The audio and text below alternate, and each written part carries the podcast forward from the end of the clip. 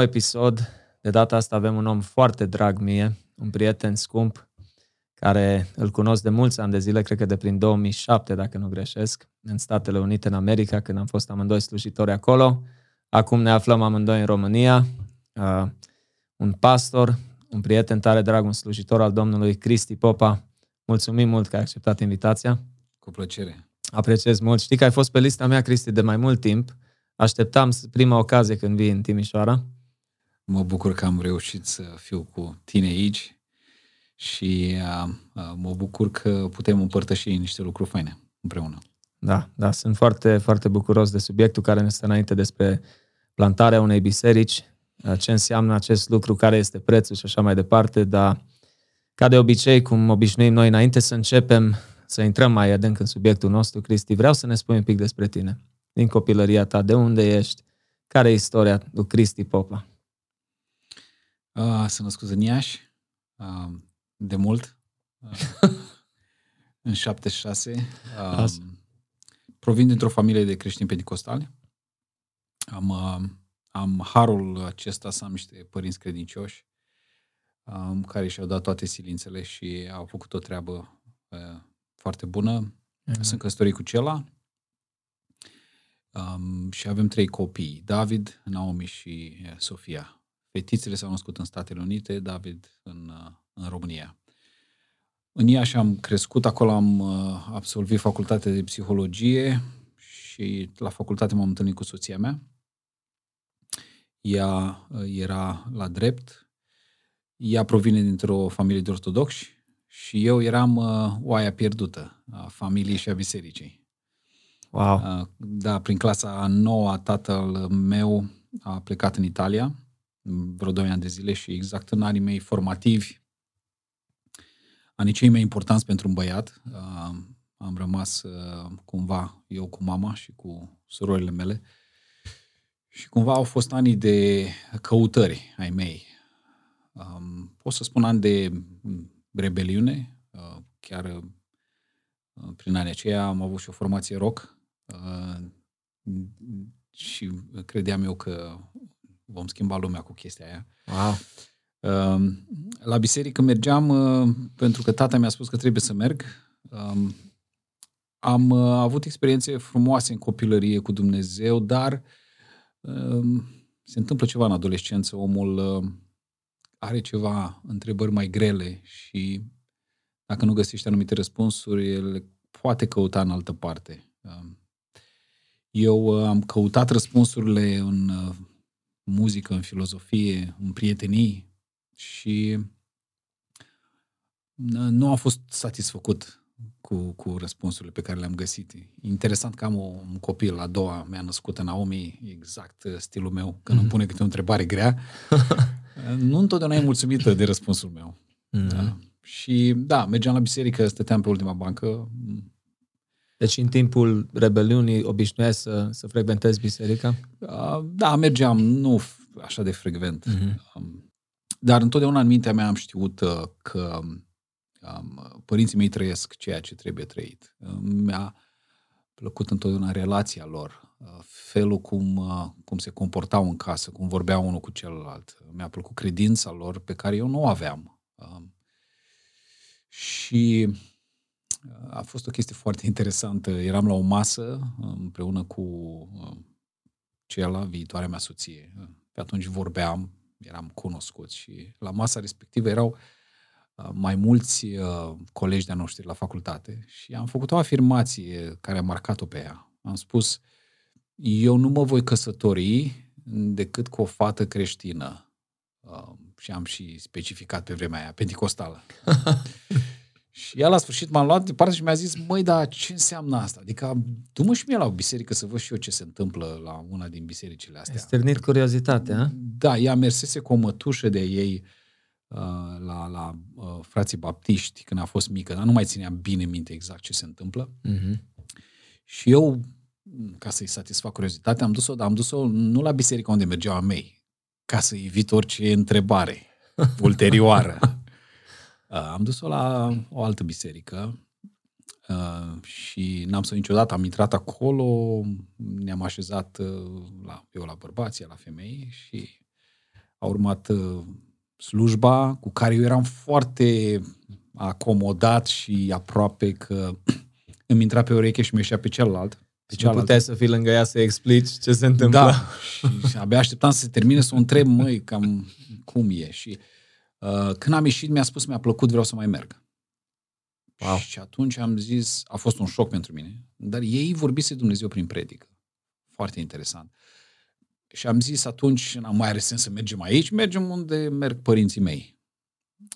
Și pe vremea aceea se întreba în biserică la sfârșit dacă este cineva care vrea să-L urmeze pe Domnul Isus. Dacă s-a hotărât cineva pentru Domnul Isus, să se ridice în picioare. Și într-o seară, spre surprinderea mea, se ridică ea. Eu când am văzut că ea s-a ridicat, n-aveam nicio idee, nu mi-a dat niciun hint că s-ar fi ridicat, wow. că ar vrea. Da. Eu când am văzut lucrul ăsta, m-a ridicat și eu. Dar eu nu m-am ridicat că iubeam pe Isus, m-a ridicat că mie îmi plăcea fata. Wow. Și a început perioada de catiheză. a durat vreo 5-6 luni aproape catiheza. Dar un în perioada destul de lung. Da, da, așa se făcea pe vremea aceea. Mm-hmm. Dar în perioada aceea am zis, dacă tot merg și dacă tot ascult și citesc, a fost ca o provocare pe care eu am avut-o la adresa lui Dumnezeu. Zic, Doamne, Tu să mi te descoperi, Tu să-mi vorbești. Și uh, în, lunile, în lunile acelea am, am, am cercetat scripturile ca să găsesc credința acolo. Și atunci s-a, s-a făcut transformarea mea. Și până atunci, Cristi, nu ai avut, evident nu ai avut un obicei să citești foarte des Biblia sau cunoștința ta din Cuvântul lui Dumnezeu. Mă gândesc că era limitat. Sigur, um, păcatul te îndepărtează de Cuvântul lui Dumnezeu. Primul semn că nu trăiești cum trebuie este că nu mai ai dorință să citești Scriptura. Primul semn că relația ta cu Dumnezeu suferă este această lipsă de curiozitate, lipsă de dorință de a citi cuvântul. Poate o citeam înainte, dar nu mai așa din curiozitate sau sporadic. În lunile acelea m-am apropiat cu dorința de a înțelege ce se scrie acolo. Eu am fost cucerit de Dumnezeu prin cuvântul Lui. Asta este lucru care a devenit, dacă vrei, temelia trăirii mele ulterioare, cuvântul lui Dumnezeu. Pe mine Dumnezeu m-a convins uh, când am citit romani, când am citit galateni, uh, când m-am îndrăgostit efectiv de personalitatea lui Isus. Și când ne-am botezat împreună, uh, uh, în apa botezului, uh, chiar îl iubeam pe Isus. Iubeam și fata, dar iubeam pe Isus, în primul rând. Am știut ce fac. A fost uh, transformațională experiența mea și deși erau uh, oameni acolo în biserică care credeau că ea s-a botezat datorită mie. Și era exact invers. Era exact invers. Wow. Um, de fapt, eu am venit la Hristos prin, uh, prin darul acesta pe care Dumnezeu l-a făcut prin viitoarea mea soție. Și uh, ulterior ne-am și, ne-am și căsătorit și uh, acolo a început totul.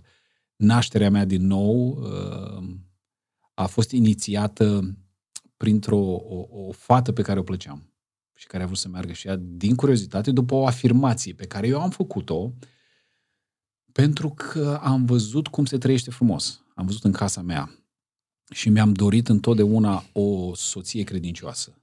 Deși eu nu eram cum trebuie. De asta e foarte important. Copiii au plant, a, părinții au plantat mm-hmm. sămânța bună.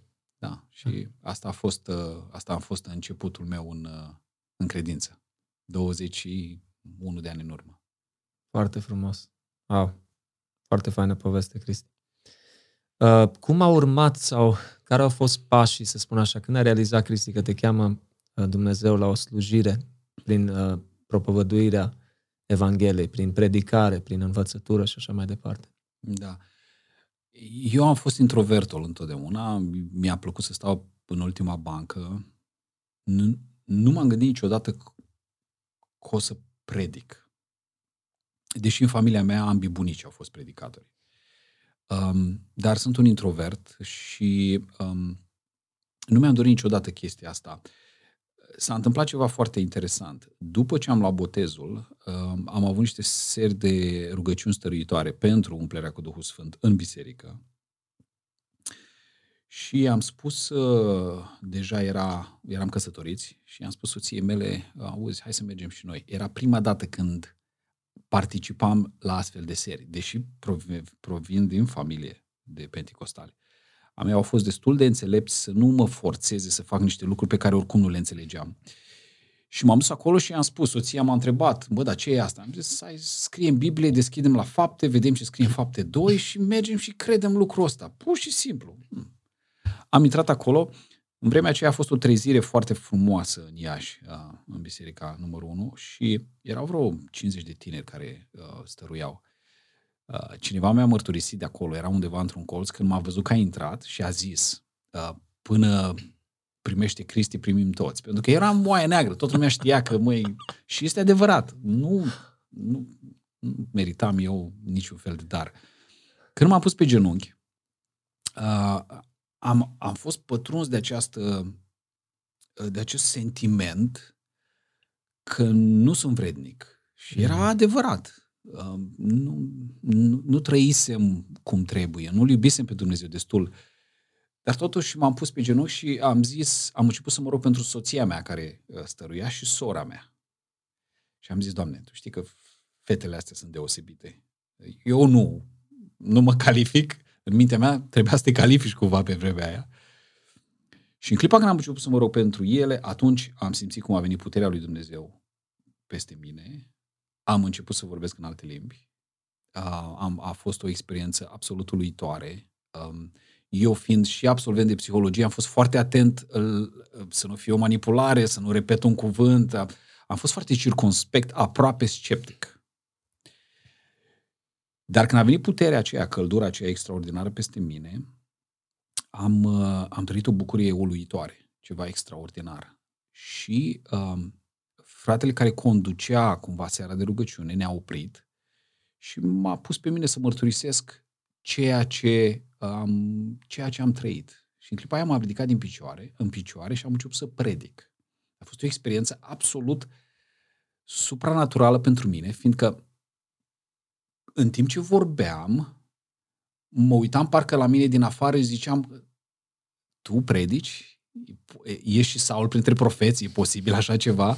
Dar în seara aceea m-am ridicat și uh, am predicat pentru prima dată în viața mea și restul este istorie. De fapt, am primit darul acesta al propovăduirii într-o seară de uh, februarie um, la subsolul unei biserici, când uh, S-a împlinit în dreptul meu uh, ceea ce Dumnezeu a promis în fapte, în capitolul 2. Și asta a fost începutul predicării mele. Apoi am început să mă implic la tineret acolo și uh, ulterior am, uh, am început să mă implic și în uh, această slujire de predicare a cuvântului. Wow! Extraordinar, Cristi, ce, ce mărturie puternică să primești un dar sau chiar mai multe, așa, într-o singură seară. Dar asta e Dumnezeul nostru, care chiar mm. lucrează în moduri care noi nu le înțelegem și care ne uimesc uh, de fiecare dată. Uh, ce a urmat după aia, Cristi? După asta a urmat emigrarea mea în Statele Unite. Foarte curând sau cum? Imediat. Imediat. Wow. Adică, de fapt, asta s-a întâmplat în februarie, ianuarie, de fapt, ianuarie la începutul anului um, și am primit uh, din partea lui Dumnezeu așa o, o, o dorință de a studia cuvântul. Și pentru următoarele 10 luni am stat în casă de dimineață până seara și am studiat non-stop. Uh, soția mergea la lucru, atunci am fost întreținut de draga mea soție, care a înțeles uh, într-un fel chemarea pe care Dumnezeu mi-a făcut-o. Și în luna noiembrie, în 2001, am emigrat în Statele Unite. Deci am stat 10 luni de dimineață până seara și am, am studiat uh, Biblia aceea de studiu groasă, albastră, care are multe notițe la subsol. Am luat-o pe aia și am, am puricat-o de la Geneza până la Apocalipsa. Ai recuperat pentru toți anii de rebeliune, Cristi. Uh, da, e, e interesant ce spui, posibil. Uh, și am căpătat o dorință de a, a propovădui cuvântul. Și apoi în noiembrie am emigrat în Statele Unite. Întâi m-am dus eu, m-am dus cu dorința de a sta puțin și a face ceva bani și să mă întorc, uh, dar așa au fost circumstanțele că până la urmă am rămas în Phoenix, în Arizona, unde aveam niște, și am și în continuare niște unghi și niște mătuși și m-am dus la ei și am rămas acolo implicându-mă ulterior în, uh, în slujire în Biserica Happy Valley, Biserica Pentecostală. Unde ne-am cunoscut noi, în 2007, dacă nu greșesc, cred că atunci am venit prima oară cu Adi Lup și corul ăla de tineret. Mm-hmm. So, uite, 14 ani, Cristi. wow! Uh, deci, eu de acolo te cunosc, Cristi, de la Biserica Happy Valley, unde ai fost implicat în lucrarea de tineret. Ai, fost, ai ajuns lider de tineret. Uh, la ora actuală, din câte știu, Happy Valley cred că e cea mai mare biserică din Statele Unite protestantă. Uh, spune-ne un pic despre experiența ta în America, în special legat de lucrarea asta cu tinerii. Că țin minte că ați avut mulți tineri implicați și uh, ai fost un om îndrăgit, chiar și de mine, noi, eu eram din afară, eram din Sacramento, veneam la conferințele de tineret, Cristi, totdeauna ne primeai cu multă căldură și totdeauna te-am apreciat și am văzut darul ăsta, chemarea ta de slujire, chiar de acolo. Um, da, fiind o biserică foarte mare, uh, automat uh, au avut și au în continuare mulți tineri cu multe provocări. Uh-huh. Um, tinerii de acolo sunt similari cu tinerii de aici și cu tinerii de oriunde. Numai că în diaspora cumva problemele lor sunt dublate de limbă. De faptul că tinerii aceia ori s-au născut acolo, ori au fost educați acolo și prima lor limbă este limba engleză. Aici este o, o provocare pe care o are biserica din diaspora, în special cea din Statele Unite, despre care îmi permis să vorbesc, am, am stat acolo, am trăit 15 ani. Um, la început a fost puțin mai greu cu acceptarea generației mai în vârstă a faptului că tinerii aceștia gândesc, comunică, citesc scriptura, ascultă muzică de închinare în limba engleză. Și asta a fost o provocare majoră. Eu cumva am căzut în 2001 în mijlocul aceste, acestor frământări. Uh, eram un fob, uh, pentru cei care nu înțeleg. Un, FOB. Așa, de asta care de pe barcă acum. O spun în engleză, fresh off the boat. Aha. Uh, și cumva eram, eram român, um, care țineam cu limba română, predicam în limba română, dar în timp mi-am dat seama că Dumnezeu nu ne-a chemat să învățăm pe oameni limba română, mm. uh, pe care o iubim și uh, suntem mândri că suntem români, nu e nicio problemă. Și Dumnezeu ne-a chemat ca să predicăm Evanghelia și să salvăm cât mai mulți oameni. Și am înțeles că generația asta are nevoie de cuvânt în limba lor, Um, ei se închină pe muzica în engleză pe care o ascultă, că e din Australia, că e din America, nu contează. Și cred că Dumnezeu ne-a dat această, această um, realizare a faptului că um, primul nostru job este să, să fim siguri că uh, Isus este predicat, Evanghelia um, este propovăduită. Și asta am făcut. Uh, acolo am avut uh, niște oameni uh, incredibili care ne-au susținut, um, care întotdeauna ne-au încurajat. Evident, păstorul bisericii, Cornel Avram, a fost cel care um, și-a dat girul pentru, pentru niște mici schimbări care au început cu o predică mai scurtă în limba engleză, ceva cântări care pot fi cântate tot în limba engleză, cu subtitrare în românește pentru cei care nu înțeleg. Și de acolo s-au ajuns la, la slujbele în, uh, de tineret, um, nu integral, dar aproape integral în limba engleză. Noi am fost acolo printre primii care am acceptat această schimbare absolut naturală. Și um, s-a întâmplat ceva. Um, în clipa când am decis că Evanghelia este cea mai importantă. Chiar mai importantă decât limba. Um, automat tinerii au început să, să, să vină și să simtă um, Duhul acesta autentic, iubeam cu adevărat, uh, doream ca ei să se implice în biserică, voiam să aibă legături sănătoase, frumoase în cadrul bisericii. Și am avut uh, harul în acești mulți ani să să, să vedem mulți tineri transformați, mulți tineri care au primit daruri incredibile, frumoase, care s-au implicat și au ajuns acum când noi vorbim să, să fie slujitori în, în biserică. Da, foarte, foarte fain. ții minte serile de tineret și diferite experiențe, cum spui, Cristi, și ne, chiar te-a folosit Dumnezeu într-un mod deosebit acolo. Dar ne apropiem tot mai mult de subiectul nostru principal acum. Uh, care a fost procesul? Cum a început să-ți, să-ți vorbească Dumnezeu că e timpul să te întorci în România și nu oriunde, chiar în Iași, de unde ești? Uh, da. Că asta mi se pare foarte interesantă poveste. Um, am început să înțeleg că tinerii de acolo au nevoie de a, a fi expuși la un mediu altul decât cel pe care îl trăiau. Um, tinerii, în marea lor majoritate, cel puțin din biserica unde slujeam eu, erau uh, uh, middle class, uh, o duceau bine, uh, nu, nu au fost expuși în viața lor la ceva care să-i pună cu adevărat pe gânduri și am început uh, să mergem în misiune cu ei. Eu ce am dorit? Am dorit în primul rând ca ei să fie expuși slujirii, să vadă un alt fel de viață. Și apoi, evident, să slujim pe oameni. Și am zis, pentru că construisem ca biserică în orașul Negrești, în județul Vaslui, o biserică cu niște camere pentru misiune, am zis mergem acolo și facem misiune în satele respective. Um, am început să mergem cu tinerii în fiecare vară, câte două, trei săptămâni. Mergeam prin sate, uh, la amiază adunam copii, făceam ceva jocuri cu ei, uh, îi chemam seara și le, le spuneam că, uite, o să veniți, dar vă aduce și părinții și organizam uh, seara niște evangelizări, niște jocuri cu ei. Și evident că pentru că era în zona Vasului aproape de Iași, Iașiul fiind în inima mea, părinții fiindu-mi acolo, toți cei dragi mei acolo, da.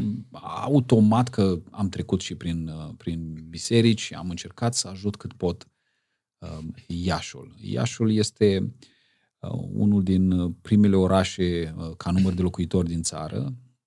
Este un oraș universitar, dar un oraș unde evanghelicii sunt sub un procent, ceea ce este extrem de trist și este o chestiune care nu m-a lăsat niciodată în pace. Deci asta m-a urmărit de, de la din ziua când l-am primit pe, pe Domnul în inimă, când m-am schimbat, am, am avut chestia asta cu mine totdeauna. Am zis, nu se poate așa ceva. Între așa un oraș trebuie să fie uh, o mișcare mai puternică. Da. Și mergând acolo, uh, mă întorceam înapoi în America întotdeauna cu, cu o nostalgie. Și a mers de câteva ori. Și am mers uh, 5 ani la rând. Ok, 5 ani De fiecare dată când mă întorceam, soția mă întreba, mă, ce cu tine? Că e totul ok? Uh, totul era ok din toate punctele de vedere, în afară că uh, simțeam o nemulțumire profundă. Să știi că Dumnezeu când face o chemare, Dumnezeu spune o greutate pe umeri. Mulți vin la mine și mă întreabă, cum îmi identific chemarea? Și spun, uite-te ce te deranjează cel mai mult a este chemarea ta. Trebuie să schimbi wow. ceva. Nu ai voie să comentezi dacă nu te implici da. pentru o schimbare în bine. Eu am înțeles treaba asta că uh, trebuie să ajut. Am încercat inițial să ajut prin alte metode. Poate ceva bani, ceva strângeri, poate ceva să mă duc cu tineri acolo. Dar am înțeles că trebuie să fac puțin mai mult decât atât. De fapt, mult mai mult decât atât. Și um, prin jurul anului 2012, așa, am început, a început să, nas, să se nască gândul ăsta în mintea mea. Am discutat cu soția, evident, ea a zis no way, no how. No way, Jose. uh, am așteptat atât, am ajuns aici, ne merge foarte bine, suntem binecuvântați, ce îți lipsește și uh, a urmat un proces de schimbare a noastră, practic, uh, de schimbare a inimii noastre.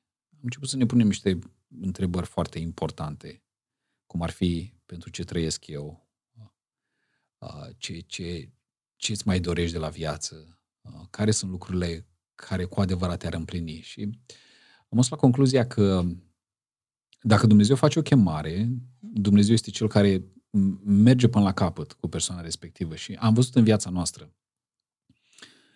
deși evident nu este pentru toată lumea, Mă n-aș vrea cineva care se uită la noi să creadă că toată lumea este chemată să-și lase jobul, țara, biserica și să meargă undeva să facă ceea ce am făcut eu. Uh, dar în clipa când ești chemat cu adevărat, uh, întotdeauna este răspunsul sau soluția pentru ceva major și ceva ce este în inima lui Dumnezeu.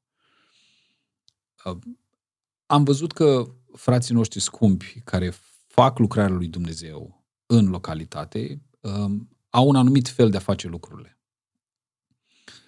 Deși generațiile s-au schimbat și fiind un oraș universitar, sunt foarte mulți tineri cu o grămadă de căutări. Și generația aceasta pe care noi o slujim, milenialii, cei născuți după 1980, este o generație care are o mulțime de întrebări, dar are și Google. Hm. Cu alte cuvinte, ei nu mai vin la biserică cum era generația părinților sau a bunicilor noștri sau o bună parte și din generația noastră. Ca să afle anumite lucruri, ei le știu deja de pe Google. Ei vin la biserică pentru relații, ei vin la biserică pentru părtășie, ei vin la biserică pentru a se simți iubiți. Um, și am înțeles că în inima lui Dumnezeu este o comunitate creată, concepută ca să iubească pe oameni.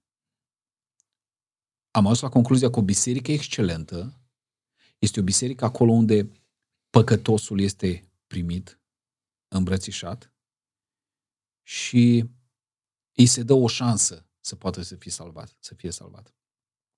În contextele noastre, după cum bine știi, din păcate, um, oamenii au această tendință să judece foarte mult. Și eu am fost, eu am fost cel care am fost judecat. Oaia neagră, când primește și ăsta, um, pe bună dreptate.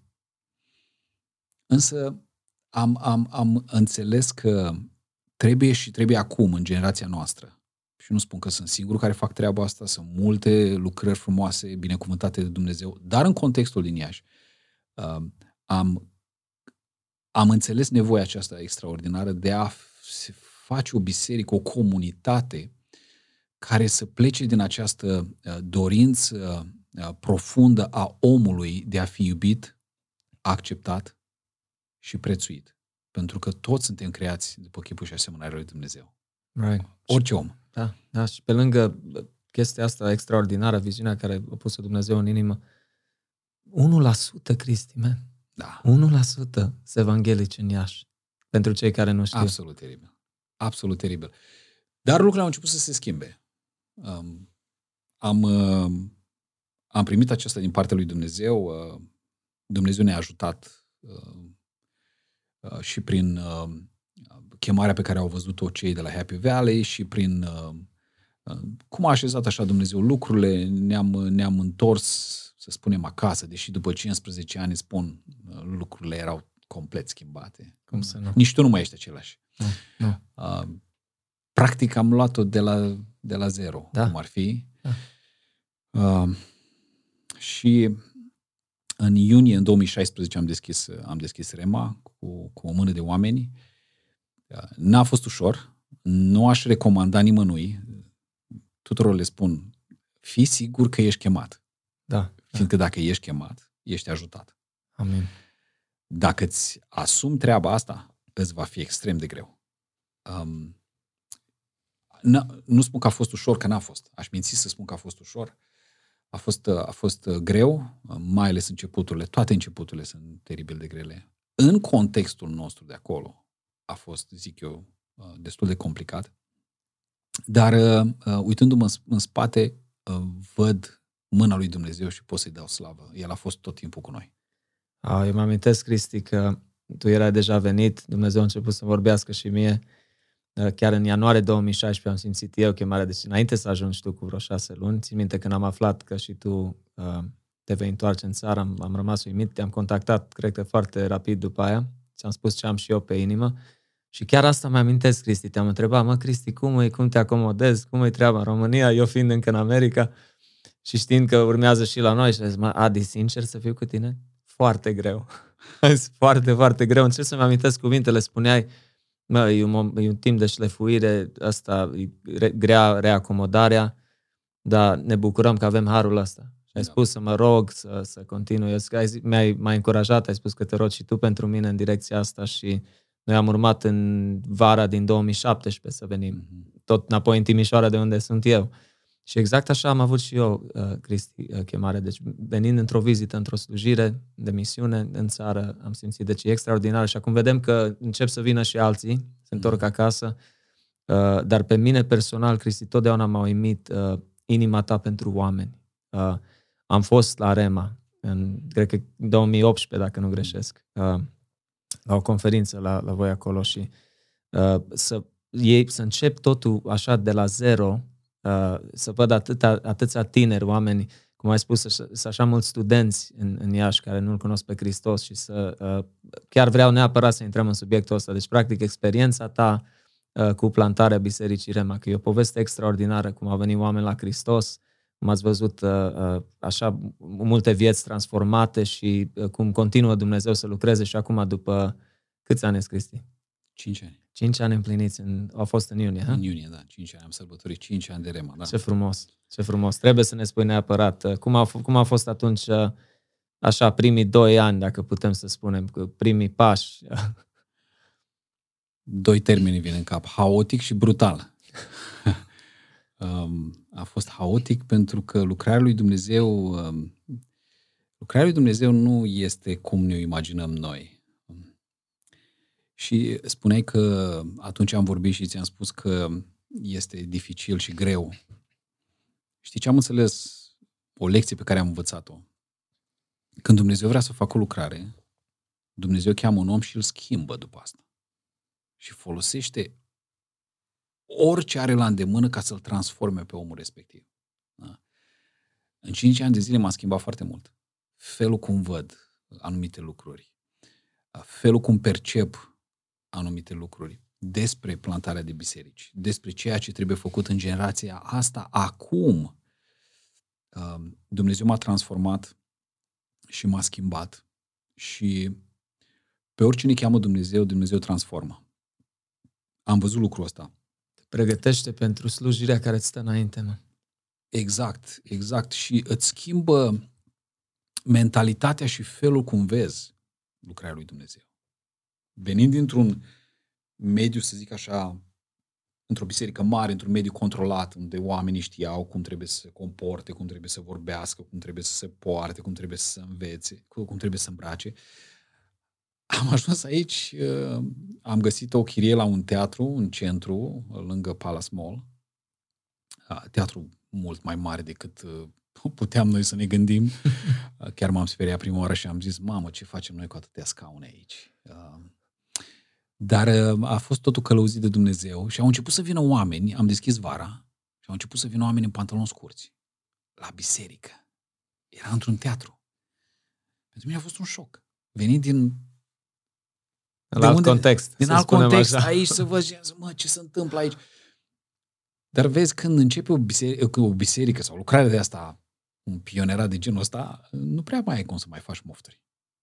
Te bucur că îți vin oamenii. Exact. Și am experimentat Harul lui Dumnezeu, am văzut cum Dumnezeu începe să transforme oameni.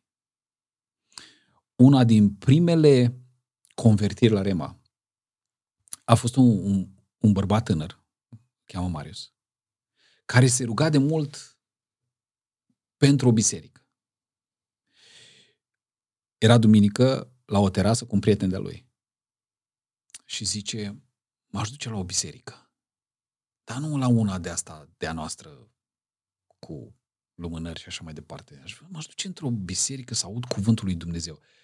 Și cunoștea pe cineva, îl sună și îi spune, auzi, știi o biserică de asta mai... Și zice, băi, chiar te-a lovit norocul. De ce? Păi uite, e trei jumate, la patru începe la teatru de copii.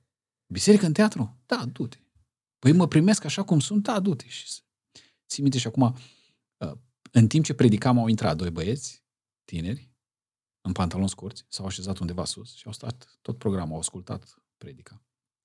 Și aia a fost momentul când Dumnezeu a lucrat în, în inima lui și Um, povestea lui este absolut uluitoare, felul cum Dumnezeu l-a scăpat de adicții, felul cum Dumnezeu l-a, l-a, l-a făcut să mărturisească tot ce a făcut în trecut, felul cum Dumnezeu um, l-a transformat în relația cu fata cu care el vorbea. um, felul când Dumnezeu a întors-o și pe fată și a lucrat în inima ei și am reușit uh, prin Harul lui Dumnezeu să îi botez pe amândoi și ulterior sau și căsătorit, acum un copilaș, el chiar acum conduce un grup Connect, un grup de casă, un grup mic și este un, este un evanghelist. Oriunde merge, cu oricine se întâlnește, vorbește despre Hristos. Asta e una din multele povești pe care le avem despre cum, despre cum a lucrat Dumnezeu. Și lucru care a contat foarte mult pentru el este faptul că a, a fost primit, a fost iubit, a fost acceptat. A găsit un mediu unde poate să intre fără să fie neapărat judecat, uh, pus deoparte, pus la colț, da. pentru că nu știe creștineza noastră, nu se îmbracă corespunzător, um, sau pur și simplu că nu-i de coloratura noastră. Deci pur și simplu da. s-a, simțit, uh, s-a simțit iubit și Dumnezeu a lucrat într-un mod extraordinar în viața lui. Da, da. Țin minte atunci, în 2018, Cristi, când uh, eu am fost cazat la tine și nu doar eu, au mai fost câțiva, uh, Sorin Raica, au ajuns la un moment dat, a fost Vitali, mm. ce experiență frumoasă și cu el, neștiind noi atunci că o să treacă la Domnul cu ceva mm. timp mai târziu. Dar rețin un lucru care a fost foarte important pentru mine. Uh, țin minte că au venit tinerii la tine, uh, eu eram acolo găzduit, uh, a fost o părtășie, rugăciune, anumite chestii care se întâmplau acolo și țin minte că veneau toți pe rând și împreună când eram toți acolo și erau ca și la ei acasă, Cristi. Deci felul cum uh, relaționai tu și familia ta cu ei s-a simțit imediat. Eu eram nou venit la voi, mm. deși eu te cunoșteam pe tine, familia ta, dar era pur și simplu o atmosfera aia familială, adică oamenii erau așa de deschiși, așa de prietenoși, așa de ei, nu cu măști, nu cu uh, alte chestii. Nu era pandemie. Așa. Și nu era pandemie, bineînțeles, clar. Nu, da, da, cât de mult contează asta, Cristi, când începe o lucrare de la zero, când uh, începe o biserică care trebuie zidită, în care trebuie să vină oameni să-L cunoască pe Hristos și să ai relaționarea asta așa de, de, de părinte, copii și frați, surori, încât se simte asta. Deci...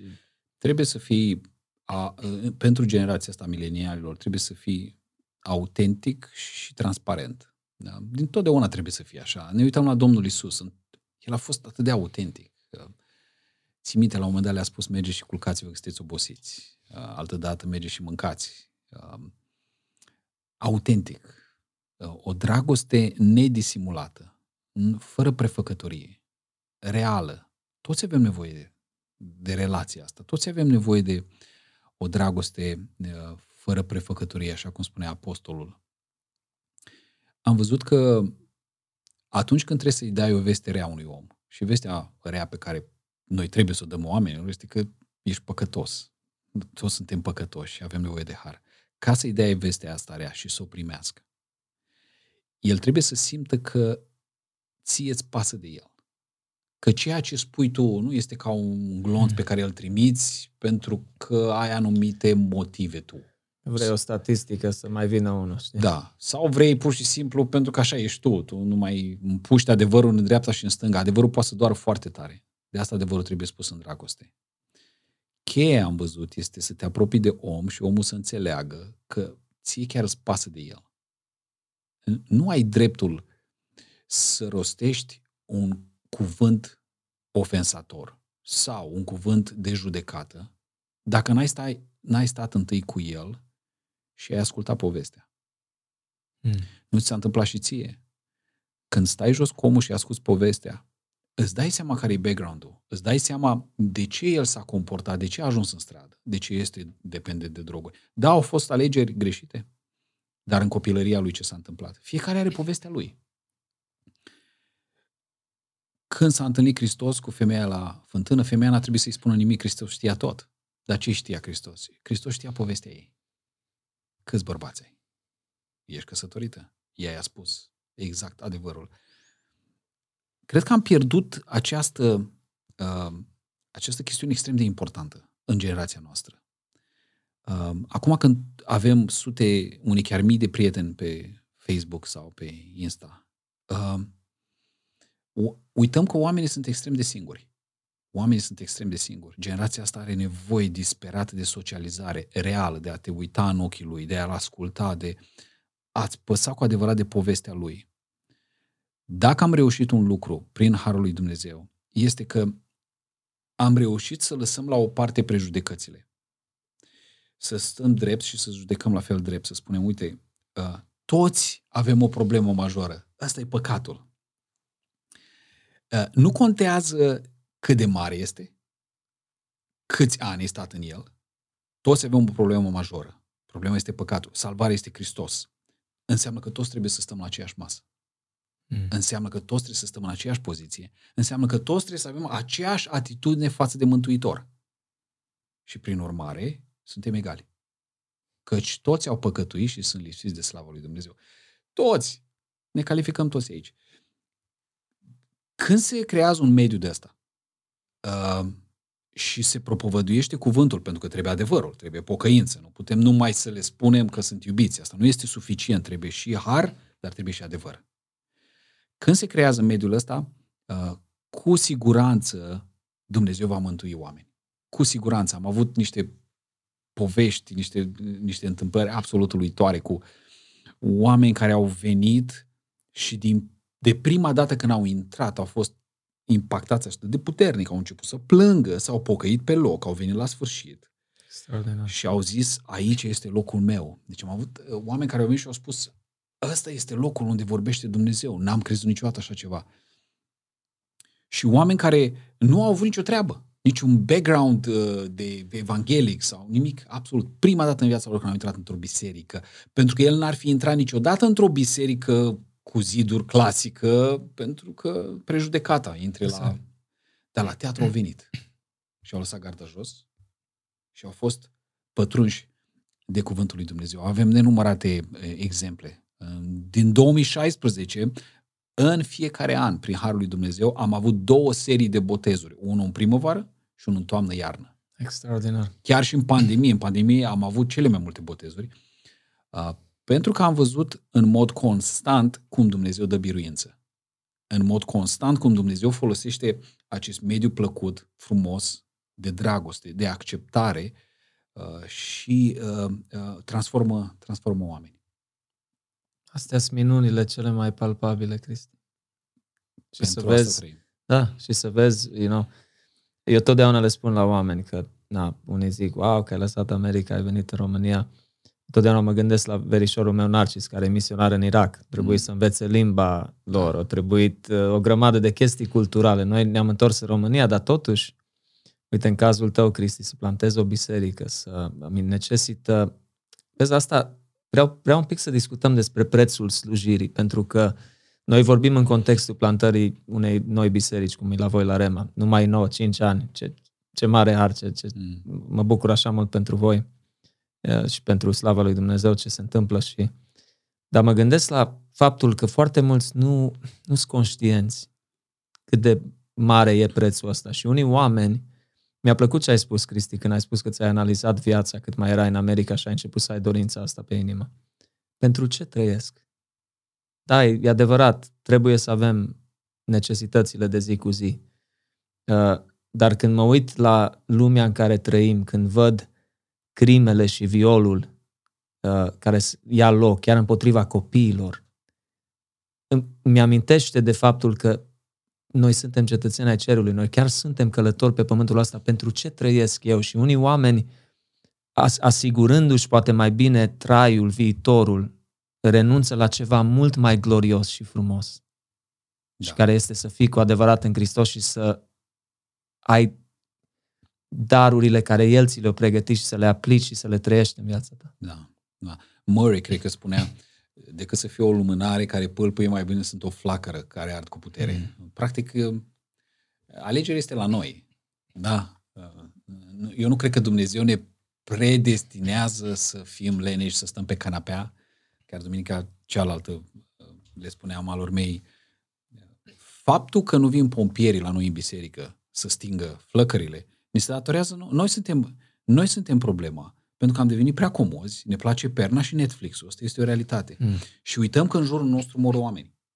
Deci cine face pentru ei ceva? Dumnezeu și-a făcut treaba, l-a trimis pe Fiul Său, a murit, a înviat, El la dreapta Tatălui. Duhul Sfânt este printre noi. El își face treaba cu siguranță, El convinge lumea de păcat, vedem, sunt mărturii palpabile. Înseamnă că noi, care suntem împreună lucrători cu Dumnezeu, uh, am devenit comozi. Am devenit comozi și am uitat care este menirea noastră, să smulgem pe cât mai mulți. Pe cât mai mulți. Eu mă bucur de fiecare dată când aud o nouă lucrare a început. Acolo, în colțul ăla de țară, în orășelul acela, la sat, la oraș, acolo. Ce vreau să spun și e foarte important, ne-am concentrat în ultimii 20 de ani să ajutăm diferite sătuce, cătune să-și facă biserici. Bisericile acum sunt goale alea. Eu am fost și în partea cealaltă, eu știu. Pentru că am ajutat la construcția anumitor biserici în, anu- în anumite sate. Intențiile au fost bune. Numai că demografia, ă, circumstanțele au făcut în așa fel încât satele au rămas goale. Bisericile sunt foarte faine, dar goale. Și n-am investit acolo unde este cu adevărat important, și anume în urbe, în orașe, care s-au umplut, că cei dintre tinerii de la țară care nu au plecat în Occident au făcut facultățile și au rămas în orașele mari. Cred că uh, ar trebui să urmeze o paradigmă, o schimbare a paradigmei noastre de evangelizare și să înțelegem că orașele mari sunt locurile uh, în care trebuie să investim. Dacă ne uităm și la creștinismul în România, el a început de la țară, da, 100 um, um, de ani în urmă, și de la țară acolo cum s-au deschis bisericile, cum au început lucrarea, au început să migreze către orașe. Da? Cumva sunt și acum biserici în orașe mari, uh, care sunt cum erau la țară, în urmă cu 20-30 de ani, au rămas aceleași aceleași concepții, aceeași mobilă, același lambriu, aceleași perdele. Dar dacă ne uităm în Scriptură, modelul din Noul Testament este altul. Pavel mergea în orașele mari, Corint, Efes, Filipi. Acolo planta el biserici. De ce? Era strict demografic. Erau mai mulți oameni acolo. Oameni influenți și din bisericile alea puteau să meargă să planteze în locul, ă, localitățile limitrofe, la țară, oriunde. Dar este foarte important ca în orașele, în centrele puternice, să avem biserici sănătoase. Cred că acum asistăm, în generația noastră, la o schimbare a paradigmei și asta mă bucură foarte mult, pentru că văd rezultatele. În mai toată România se întâmplă treaba asta. Evangelizarea trebuie să se întâmple acolo unde sunt oamenii, nu acolo unde nu mai sunt, au fost și au plecat. Și asta o, o experimentăm și vedem lucrul ăsta și la, la Rema în, în Iași. Extraordinar. Ai, țin minte că ai menționat o, o poveste cu o mărturie, de fapt, a unei femei destul de în vârstă, care a încheiat legământ cu Domnul la voi în biserică. Da, a fost... Uh, uh, familia ei era pe lista de botez. Când spun de familia ei, vorbesc despre uh, două fiice ale ei, un ginere, un nepot și apoi încă o rudă. Ei erau pe lista de botez, erau la cu mine la cateheză. Și într-o duminică, înainte de slujbă, mă, mă iau deoparte și veniseră cu mama lor. Mama lor venea la biserică, o femeie în vârstă, 70 și ceva de ani. Um, și era acolo, se închina, asculta predica. M-am luat deoparte și am spus să vrem să vă rugăm ceva. Spuneți. Și mama mea a, a fost la doctor și s-a simțit foarte rău în ultima vreme. A fost la doctor și au... Uh, doctorul a spus că nu mai are ce să-i facă. Are, are cancer um, și uh, ceva l-a ficat, uh, dacă ții bine minte. Nu mai au ce să facă, e înaintată în vârstă. Și este frică, vrea să boteze. Este frică că nu mai prinde botezul. Noi aveam botezul în, cred că, trei săptămâni, cam așa. Și zice, n-ați putea să o botezați mai devreme. Atunci ce să fac? Să zic că nu? Zic, hai că rezolvăm nicio problemă. Îi zic, săptămâna viitoare ne întâlnim la mine acasă. Și o botezăm la mine acasă. Am chemat trupa de închinare, slujitorii bisericii, am făcut o slujbă jos, în living, frumos, am predicat, ne-am rugat, am mers în cadă, într-una din băi și am botezat-o. Și apoi ne-am pus mâinile peste ea, ne-am rugat și am trimis-o acasă. Femeia nu numai că nu a murit, femeia a căpătat parcă o a doua viață. A fost vindecată de Dumnezeu, deci vorbim de trei ani deja. Lucrează pe lângă casă. Îmi ziceau neamurile că, că merge încolo, face curățenie, zici că a primit o nouă licență la viață. Dumnezeu a lucrat, wow. a transformat uh, și inima ei, dar a atins-o și, și uh, că în așa fel încât acum nu mai are nicio problemă. Se simte foarte bine și am dat slavă lui Dumnezeu. Uite, o, o lucrare pe care noi nu am inițiat-o, nici nu am gândit-o, nici n-am avut curaj să mă rog pentru vindecarea ei. Dar uite că Dumnezeu a făcut-o pentru că El a vrut să-și proslăvească numele. O femeie, 70 și ceva de ani, care uh, uh, a fost salvată de Dumnezeu și vindecată. Vindecată. Ne-am bucurat foarte mult. Mare minune. Uh, vorbind încă o dată, Cristi, despre... Uite, eu, din punctul meu de vedere, din câte observ, cred că multe biserici uh, stagnează din punct de vedere a creșterii spirituale, a relaționării și așa mai departe, pentru că probabil că liderii observă că prețul e destul de greu de plătit. Ca să investești în viața oamenilor, cum a spus Jeff Hubing, uh, un pastor american, spunea, mă, cei care o să fiți chemați să fiți lideri, au zis, nu fiți șocați și nu fiți răniți și nu luați personal când vedeți că oamenii păcătuiesc în bisericile voastre, zis. Spiritual vorbind, o că trebuie să schimbați pampers, mm. trebuie să ștergeți muci mm.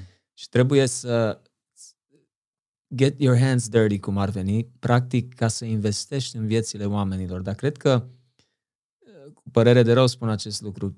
Cred că foarte mulți lideri, pastori ce or fi, după un timp obosesc și poate realizează că e greu de plătit prețul ăsta și e mai ușor să facem sau să ținem programe decât să investim și să creștem și să ne obosim din punct de vedere, din toate punctele de vedere, să da. ne obosim cu oamenii. Dar cât de mare e răsplătirea pentru o astfel de investiție?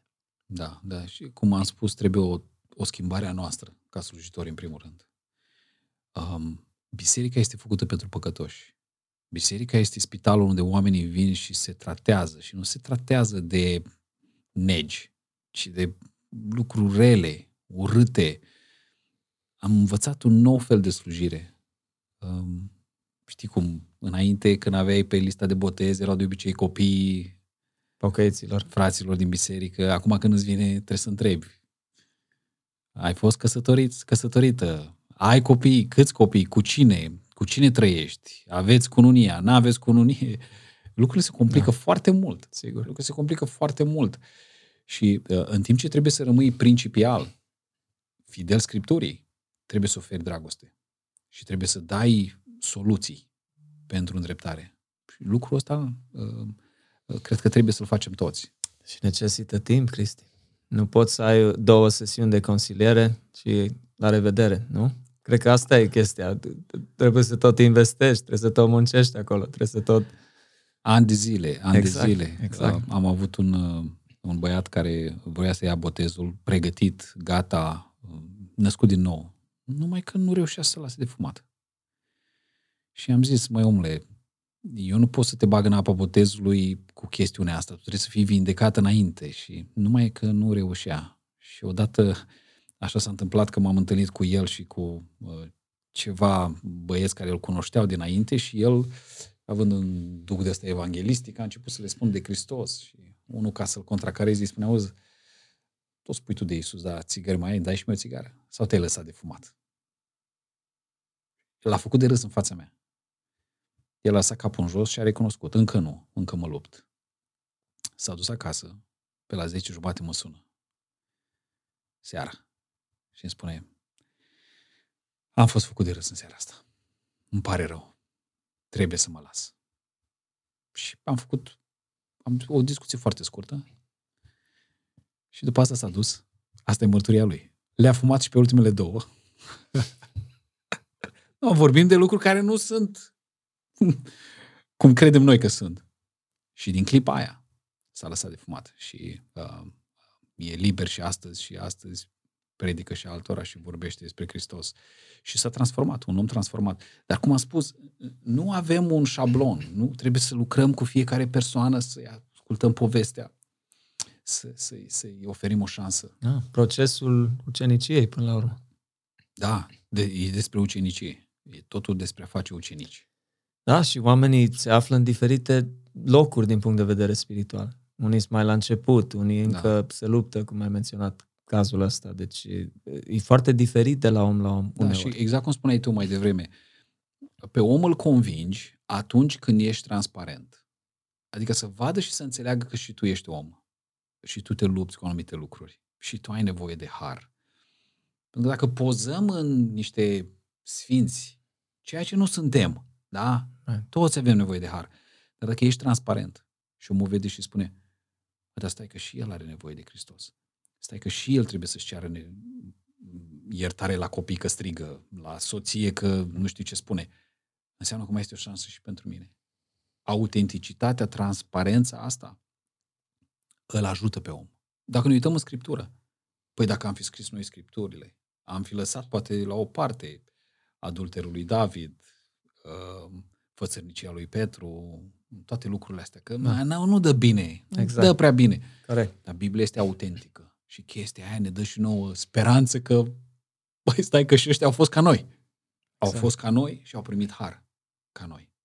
Deci asta este foarte ah, important. Foarte, foarte bună uh, explicația. Știi că se spune despre uriașii, numim noi uriașii credinței, oamenii mari a lui Dumnezeu din istoria creștinismului, cum ar fi un Spurgeon, un John Wesley, uh, George Whitfield, vai, atâtea nume ar fi să le menționăm, l-ai menționat pe Moody mai devreme. Se zice că oamenii ăștia, deși erau carne și os ca și noi, carne și sânge, nu? Uh, se spune despre ei că trăiau mai mult în lumina veșniciei decât în prezent. Spus că asta îi separa pe ei de, de restul. Mm. Erau oameni supuși slăbiciunilor, exact cum ai spus, ca și noi. Nu erau da. super sfinți, dacă pot folosi termenul ăsta. Dar trăiau mai mult în lumina veșniciei decât în prezent.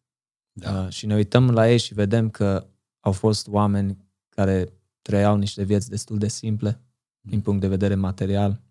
Mă gândesc la Traian Dors, care era bolnav în bătrânețea lui și a refuzat să ia un salariu uh, de la oastea Domnului care îi se cuvinea până la urmă și a spus eu nu pot să primesc uh, bani pentru, pe, pe, dacă nu muncesc, dacă nu lucrez ceva și a spus, dar frate Dors, tu ai făcut mai mult pentru mișcarea creștinismului decât mulți alții în toată istoria ta, vrem să te ajutăm și o să-mi pare rău, nu pot să primesc. Uh, alții vedem că au suferit anumite boli din punct de vedere fizic, au avut uh, slăbiciuni trupești și totuși au avut un impact extraordinar pentru Hristos, răspândind Evanghelia pentru simplu fapt că mintea lor, inima lor era în veșnicie și răsplata care urmează decât în prezentul ăsta care vedem cu ochii de carne, Cristi. Da, au reușit să vadă dincolo. Um, noi suntem foarte tentați să, să ne pese foarte mult de ceea ce se întâmplă mâine. Să ne dorim relații bune, uh, respectul oamenilor um, și încercăm să-l câștigăm cu orice preț. Dar uităm că Dumnezeu este judecătorul suprem. Și El este Cel care dă oportunitățile. Biblia spune, El ridică, El coboară un om.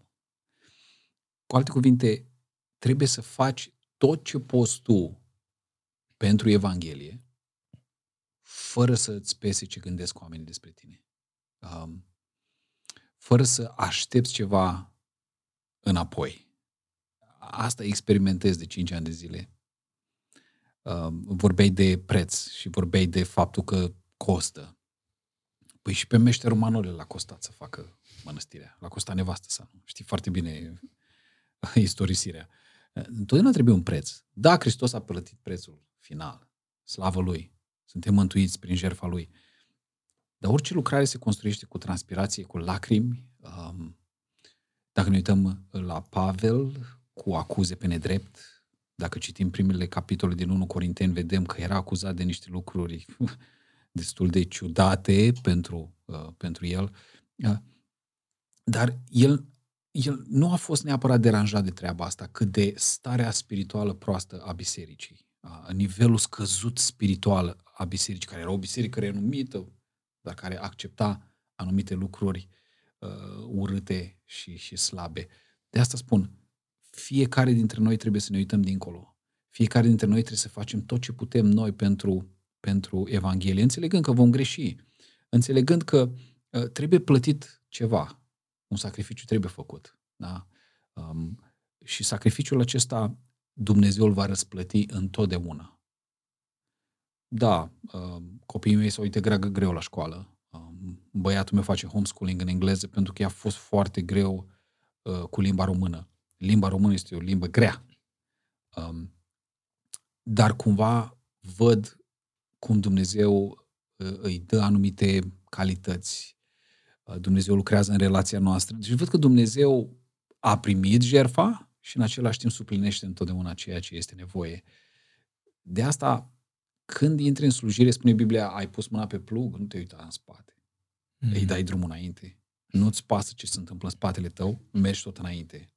Ai greșit? Oh, și aici să mai greșești. Nicio problemă. Mergi înainte. Ai credință în Dumnezeu. Fii gata să plătești prețul. Și Dumnezeu nu rămâne niciodată dator. Întotdeauna dă mai mult decât am putut să mă gândesc vreodată. E normal când renunți la un confort. Statele Unite este cea mai binecuvântată țară din lume, da? Uh, mi-a plăcut foarte mult acolo. Iubesc comunitatea de acolo. E greu, e un preț de plătit. Dar uitându-mă acum în retrospectivă, Așa. este cea mai bună decizie care am făcut-o. Um, și satisfacția, e drept, nu este de um, de sorginte materială, deși n-am dus lipsă de nimic, Dumnezeu ne-a purtat de grijă, ci spirituală. Când vezi pe cineva că se întoarce la Dumnezeu, îți dă, îți dă așa o, o binecuvânt, o, o bucurie fantastică și o satisfacție că ești și tu parte la această mare împărăție. Este ceva absolut uluitor. Să fii părtaș cu Hristos la împărăție. Asta e o satisfacție și, dacă vrei, o, o, un lucru la care n-aș putea renunța. Am, am addicted to it. Uh, sunt dependent de chestia asta, să văd oameni că se ridică. Avem uh, declarația atei în trecut, care acum predică Evanghelia. Extraordinar. Oameni care veneau și țin minte și acum cum stăteau la biserică așa.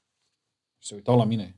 Mm-hmm. Sceptici. Uh, așa se uitau la mine cu coada ochiului și încetul cu încetul și-au modificat postura, li s-a limpezit fața, adevărul a intrat în inima lor și astăzi sunt slujitori în biserică. Wow.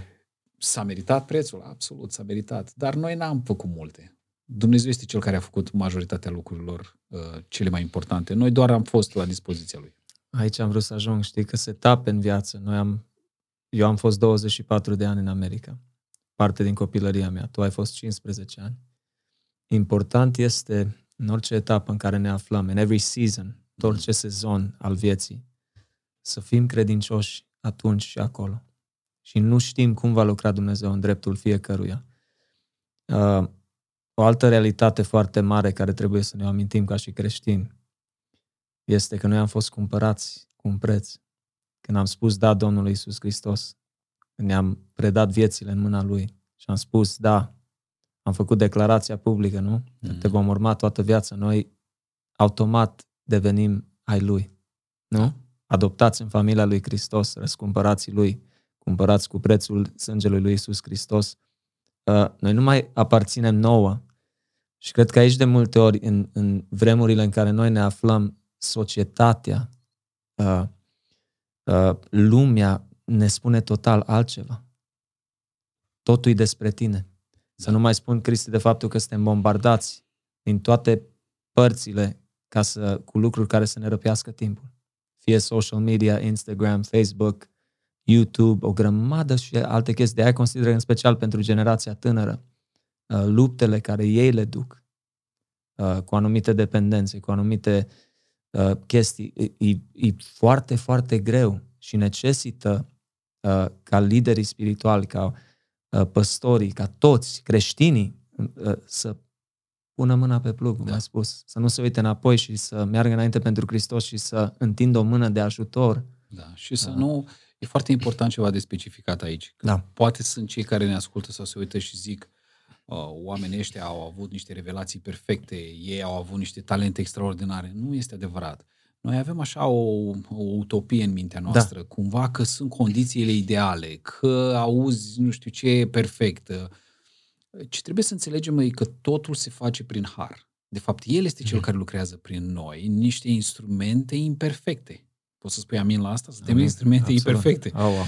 Și nu trebuie să aștepți o circunstanță. Sunt oameni care așteaptă pentru uh, momentul perfect, când Dumnezeu le vorbește și ei vor merge în misiune, sau când Dumnezeu le vorbește și ei se vor implica într-o biserică și ei sunt cu bagajele făcute de 20 de ani, nu fac absolut nimic. Uh, încep să devină ursuzi, frustrați pentru că așteaptă uh, pentru timpul perfect. Nu este timp perfect. Uh, Dumnezeu lucrează cu oameni imperfecți. Ne uităm în Biblie, de, din Geneza până în, în Apocalipsa. Dumnezeu lucrează cu oameni imperfecți. Și Pavel, uh, dacă vrei, dezleagă acest mister. El spune, Dumnezeu a ales lucrurile slabe ca să le facă de rușine pe cele tare ale lumii. Dumnezeu folosește oameni imperfecți, încăpățânați, care au făcut și vor face enorm de multe greșeli, tocmai ca să arate că totul se face prin gloria, pentru gloria lui și prin harul lui. Aici este chestiunea pe care eu o trebuie să o înțeleg. În părăția lui Dumnezeu, lucrarea aceasta absolut uluitoare se face cu oameni imperfecți. Nu un înger va veni să predice, ci predicatorul ăla care a chemat de Dumnezeu, poate un introvert, poate unul cu nu prea mare pregătire, dar prin omul respectiv lucrează Dumnezeu. Da? Nu că omul e special, ci Harul lui Dumnezeu uh, l-a, l-a, l-a împuternicit. Aici este chestiunea extraordinară și uh, dacă se uită cineva și care simte în inimă că trebuie să facă ceva, uh, fă bine calculele, da? nu toți sunt chemați să facă lucrarea asta. Dar dacă cu adevărat ești chemat, știi cum spunea sloganul la Nike, just do it. Exact. și în timp Dumnezeu îți va da toate resursele, da? nu te va păzi de greșeli, că din greșeli învățăm, dar îți va da toate resursele, te va binecuvânta, nu vei duce lipsă uh, Absolut. de nimic. Absolut. Și în concluzie, ce aș vrea să menționez, Cristi, adică să elaborezi tu, uh, nu există șomeri și pensionari în împărăția lui Dumnezeu. Da. Nu există uh, o slujire mai grandioasă. Da, oamenii poate văd slujirea ta, mm. Cristi, că ai plantat o biserică și că predici, propovăduiește Evanghelia ca ceva wow, e pe scenă, uh, face lucrul ăla, dar Dumnezeu a dat felurite daruri bisericii da. lui Suntem și diferitor trup. oameni. Și cum ar, cum ar funcționa trupul de la Rema dacă nu ar fi toți ceilalți care sunt împreună cu tine, Cristi? Sunt așa de multe uh, slujiri, sunt așa de multe nevoi într-o biserică ca să opereze mădularele din același trup, nu? Da. În armonie. Și e foarte interesant că Biblia spune că mădularele cele mai slabe sunt susținute de alea puternice. Cu alte cuvinte, noi nu putem unul fără alții, nu? Um, îmi place foarte mult despre Billy Graham. Se spunea că odată i s-a propus să, să fie senator în, în statul lui și a spus cu respect uh, uh, trebuie să declin. Uh, jobul meu e mult mai important decât a fi politician. Mi-a plăcut enorm treaba asta. Ce tare toți avem un job mai mare decât a fi politician. Cu, cu tot respectul pentru toți politicienii de stânga sau de dreapta sau ce mai fie ei, că acum au dat și mâna. Um, toți suntem implicați în această împărăție exact. a lui exact. Dumnezeu. Um, și fiecare are un rol cheie. Ai spus un lucru de aur.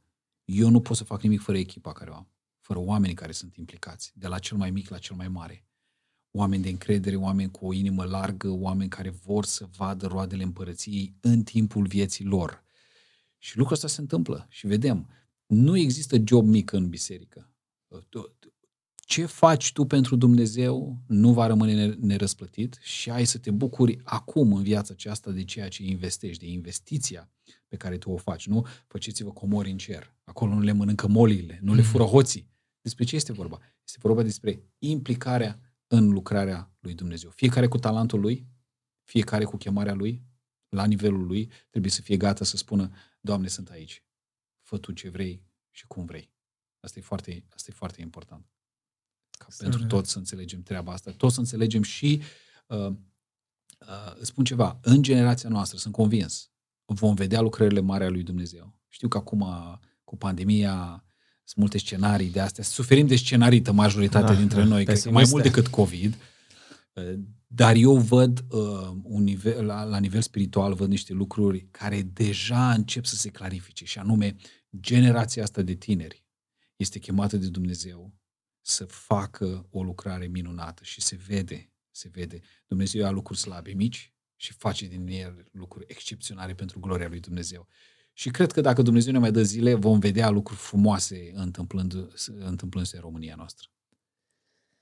Wow, Cristi, cu tine chiar că aș mai putea vorbi încă trei ore și nu m-a săturat, spun sincer. Uh, de fiecare dată sunt așa de încurajat uh, când ne revedem, când aud mărturiile uh, din Iași, de la Rema încurajez ascultătorii să se roage pentru Biserica Remes, Mulțumim. Rema să se roage pentru lucrarea de acolo. Este așa mare nevoie.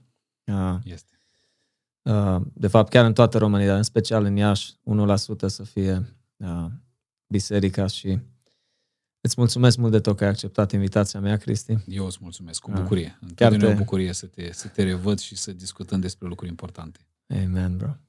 Prețuiesc mult de tot uh, prietenia noastră, relația noastră și abia aștept să, să ne vedem și data viitoare, Cristi. Sigur, cu bucurie. Și de ce nu chiar la un nou episod. Doamne ajută! Mulțumim!